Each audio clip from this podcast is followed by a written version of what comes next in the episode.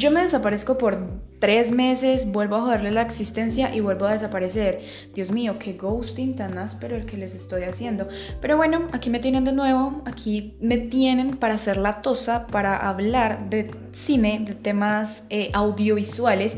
Y en este caso vamos a hablar de una saga de películas que está volviendo a tomar auge en base a unos libros escritos en el 2005 por nuestra querida Stephanie Meyer. ¿A qué me refiero? Se estarán preguntando. A Crepúsculo, obviamente, a Twilight. Arroba Robert Pattinson, dame un hijo, por Dios.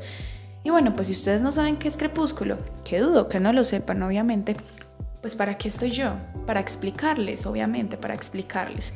Comencemos en que Crepúsculo, eh, las películas, la serie de películas está basada en una saga de libros, ¿no? Eh, escritas por la escritora Stephanie Meyer, estadounidense, vale, que vale la aclaración. Eh, y ustedes estarán preguntando, bueno, pues de qué tratan los libros. Mijo, los libros no me los he leído, so no les voy a dar opinión de los libros, sino de las películas, pero pues comencemos hablando de la idea principal de la que surgen estos libros, la cual es que nuestra querida Stephanie Meyer tuvo un sueño el 2 de junio de 2003 y pues el sueño de qué era, ¿no? Pues ustedes van a decir, pues sí, tuve un sueño, pero ¿de qué? Y pues el sueño era sobre una chica humana y un vampiro que se estaba enamorando de ella, pero que tenía sed de sangre. ¿Y quién era la chica? Stephanie Meyer, valga la aclaración. Y boom, plasmó la idea en un libro, vendido, película en el 2008. Pues porque los libros salieron en el 2005 y pues lo que es, y los años posteriores a este. 2008 película, auge, unas cinco peliculitas, tas, auge, bajamos el auge porque nos dio cringe esa época y volvió ahorita con el aclamadísimo TikTok.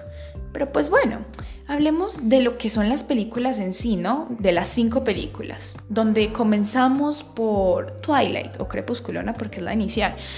Crepúsculo de qué trata, vean. Básicamente una china que está feliz en su casita con su mami le dice, me voy donde mi papá, donde siempre está mojado, hace lluvia y me resbalo. Ahí entra una escuela, típico cliché, se encuentra con el man, el amor a primera vista, eh, y pues el man la trata con asco, o sea, el man la ve y dice, guacala, hueles a humana, no te bañas. Y en base a eso surge un amorío. Y pues básicamente el man se enamora pues porque no le puede leer los pensamientos, pana, porque es una difícil. Primera película, ella quería que la transformaran, se da cuenta de que todos son vampiros porque tienen unas actitudes súper raras. Y boom, Dejamos ahí, pasamos a la, a la, segunda película, la cual es Luna Nueva. Luna Nueva tiene el argumento de que me tengo que alejar de ti porque no te quiero hacer daño. No me dejes, Edward. Y pues como me dejaste, Edward, encuentro al lobillo y me voy con el lobillo y pues no vivo una historia de amor, pero intento superarte. Pero luego me doy cuenta que me das por muerta porque me tiro bajo un acantilado y necesito salvarte, entonces me voy a Italia porque mis papás me dan permiso súper rápido porque sé que soy menor de edad de irme del país.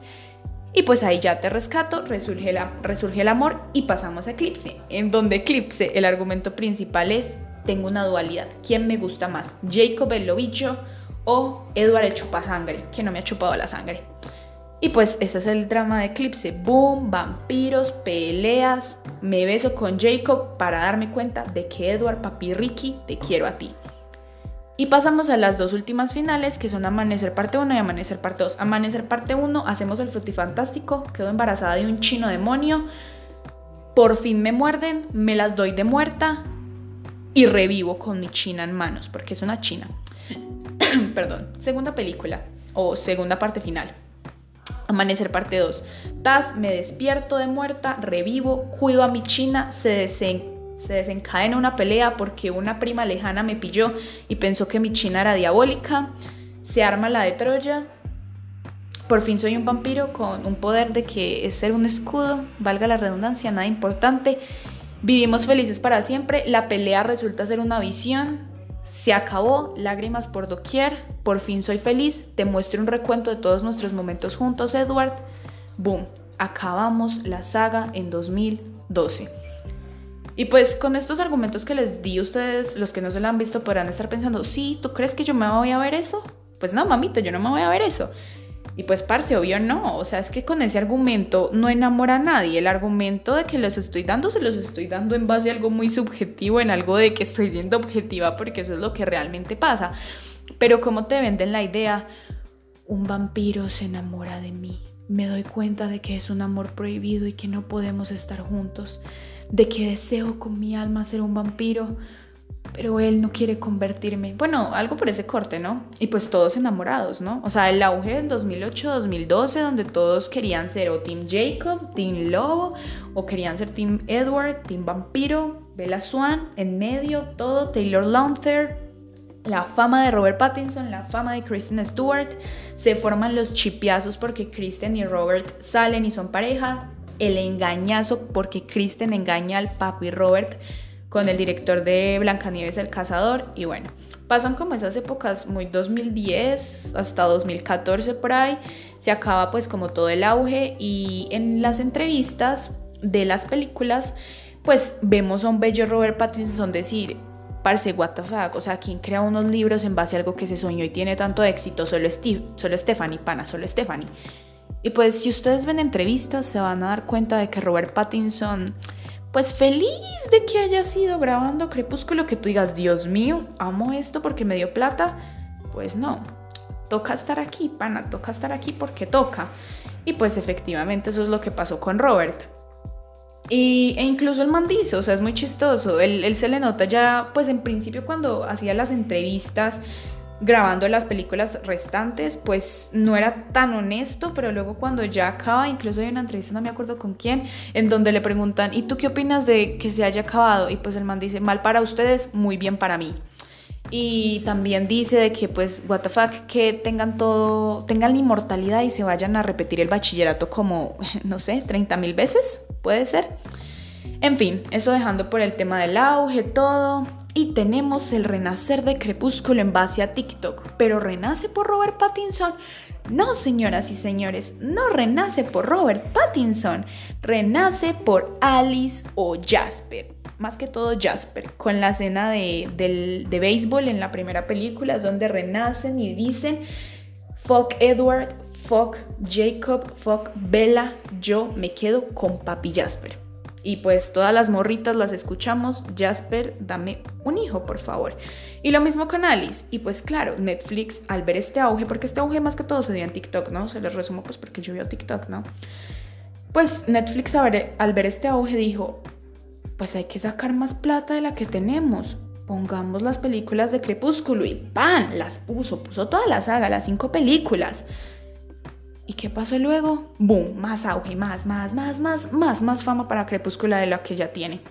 Y bueno, aquí estamos, yo hablándoles de este podcast, o bueno, haciendo este podcast hablándoles sobre Crepúsculo. Y pues bueno, vienen las opiniones o mis opiniones principales. Vean, yo conocí Crepúsculo eh, en base familiar, porque un día estaba ahí chill y vi que mi mamá se estaba viendo una película y yo, ¿qué es esto? Porque este man está tan bello, me lo tengo que ver. Por favor, era una niña de 8 años, no mentiras. Tenía, tenía 10, tenía 10, 10, 10 o 9, una de las dos. Era una niña de 9 años, ver a un man súper blanco, alto, que parecía a punto de chuparle la sangre a una tipa. Yo dije, wow, amor a primera vista, Dios mío. Y pues ahí renació como todo el cuento de Crepúsculo en mí, de, que me encantaba, de que yo decía que yo quería un man como Edward. Yo decía, Dios mío, ¿cuándo será que me llega mi Edward Cullen? Y yo afirmaba de que yo quería ser un vampiro. Todo mal conmigo en esas épocas. Y pues ya cuando salió la última, yo tenía como 10 y tenía 10. Y era para 12, para mayores de 12 o 13. Y pues entré, para, entré, me vi eso y pues Obsesionarse con algo tan joven no es bueno, no lo recomiendo y aquí es donde radica el problema y es que, bien, o sea, yo tengo el criterio de decir de que son películas malísimas, yo no les voy a mentir, son malísimas en todo lo que viene a ser el sentido de malo, pero triunfan porque manejan un cliché, ¿Qué cliché manejan? Vampiros, pana. Vampiros principalmente y el típico amor imposible, la típica dualidad de quien no sé a quién quiero más o a quién quiero menos, no sé con quién me voy a quedar, el abandono, el embarazo y el feliz es para siempre. Porque pues por eso pega, porque es un producto muy básico, no nos digamos mentiras. Y pues está bien que a la gente le guste, yo no voy a decir que no, pues si es mi placer culposo y cada vez que lo veo leo y digo, Dios mío, Edward, ¿qué es esto, Robert Pattinson? Y pues, o sea, normal, si me entienden. El problema radica más que todo en que lo mismo, pana. No vamos a entrar a lo de la romantización ni nada. Pero es que, Dios mío, me es tan difícil cuando veo niñas tan pequeñas como de 13, 12 años, romantizando al pobre Edward, diciendo, por esto Edward es bueno, en donde básicamente la manipula y quiere ejercer un poder sobre ella. Y mi opinión controversial respecto a Crepúsculo es, eso no fue un amorío, y eso obviamente no lo es, parce, ¿cómo me van a decir que es un amorío? Porque, ¿Por qué? O sea, porque básicamente Bella se enamora de la idea de ser un vampiro y Edward se enamora de la incapacidad de leerle la mente a Bella. En eso surge el drama. Que no lo vean más a profundidad y que vean que porque se enamoró de ella, porque era una humana imposible y ella porque era un vampiro deseable. Pues mijo, usted mirará qué hace, usted es dueño de sus pensamientos y de su criterio, yo no, pues si usted lo quiere ver así, bienvenido sea, y pues si no lo quiere ver como yo, pues para que siga escuchando esto, ¿no? El caso, a mí no me parece de que esto sea un romance, porque no lo es, es algo no tan tóxico, pero sí más bien como el tiro posesivo de que como yo no soy capaz de hacer esto contigo y tú quieres esto de mí, pues seamos novios. o sea, ¿para qué más? Y pana, sí, radican errores, eh, miles de películas, cinco películas, muchos premios, la pareja del cine, todo. ¿A qué costo? Al costo de que unas niñas de 13, 12, 11 años romanticen a un tipo o un vampiro que quiere poseer a otra y que romanticen a una vieja que básicamente tiene una obsesión por ser un vampiro, pues no está bien. Y pues porque entra ahí en medio Taylor Lautner y, y también todo mamón, pana, obsesionándose con, con Bella, como diciéndole no puedes amar a alguien más. Y diga, o sea, ese giro de que le gusta la hija. O sea, le gusta la hija. Porque eso sí lo romantizan, eso lo romantizan mucho. Y es que la niña tiene como 12 años, como, mentiras, 10. En la película, ¿no? O sea, en la película la muestran de 10, 8 años y el man la ve como, ¡Ah! qué sabroso, ¿no? ¿Cómo? O sea, ¿a quién se le ocurrió eso? Y lo peor es porque alguien lo ve lindo. Dios, y, ni hablar de las actuaciones, ni hablar, ni hablar. Kristen Stewart no, expresa ni cinco de sentimientos, lo expresa al final de la película, de la segunda película, al principio de la segunda película, en donde ve que Jacob le pone el nombre del monstruo del lago Ness a la hija y grita y ya.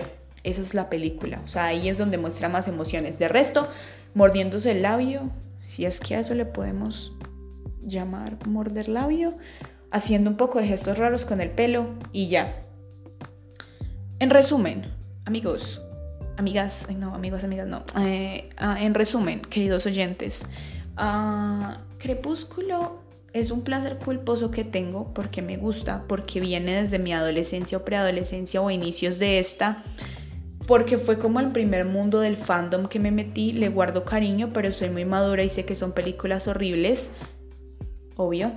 Pero pues el problema, ustedes saben que radica en la gente que lo quiere ver como algo más y quiere romantizarlo. El problema no está en las películas como tal. El problema está en la idea que nos venden y en cómo la gente la interpreta. Es eso. Y que las autoras de estos libros, Stephanie, viene a decir, pues Mor, yo no me hago responsable. O sea, yo les di a la gente lo que quería en base a mis libros. Ahora disfrútenlo. Y dato curioso, antes de que escogieran a Robert Pattinson hubo un poco de gente en cast dentro de estos Henry Cavill, el ahorita Superman. Y pues no se lo escogió porque tenía que rondar los 20. Y Robert Pattinson de suerte en los 20 y lo escogieron. ¿Y qué trajo esto? Pues fama. Al mismo tiempo de esa fama que lo criticaron porque iba a ser Batman. Porque va a ser Batman, obviamente. Entonces, conclusión, sean críticos con lo que vean y si tienen un guilty pleasure, pues disfrútenlo en los márgenes de que no lo romanticen y sepan que es malo, pero que también disfruten. La vida se trata de disfrutar y pues ustedes también tienen que disfrutar cosas que son malas, como yo disfruto Crepúsculo, no está mal. Lo que está mal es que lo romantices y lo veas que es algo dulce. No, por favor, no. Bueno, esto fue todo en el podcast de hoy. Un podcast más diferente, más sencillo, más suelto, diría yo y un podcast en donde les di mi opinión acerca de un guilty pleasure que, que tengo. Recuerden seguirme, yo nunca les he dicho que me sigan. Bueno, tengo una red social, se llama Cine Terracota, me pueden seguir por ahí. Ahí subo los podcasts, ahí tienen el link. Nos pichamos por allá. Y pues ustedes saben que tengo un montón de nombres, Laurita, Laurita Frutilla, Laureles y Claveles, Laura, en fin, como me quieran decir, muchos apodos, una persona, a lo mejor esto fue dirigido y grabado por Timmy Turner, quién sabe, nos, nos oímos luego.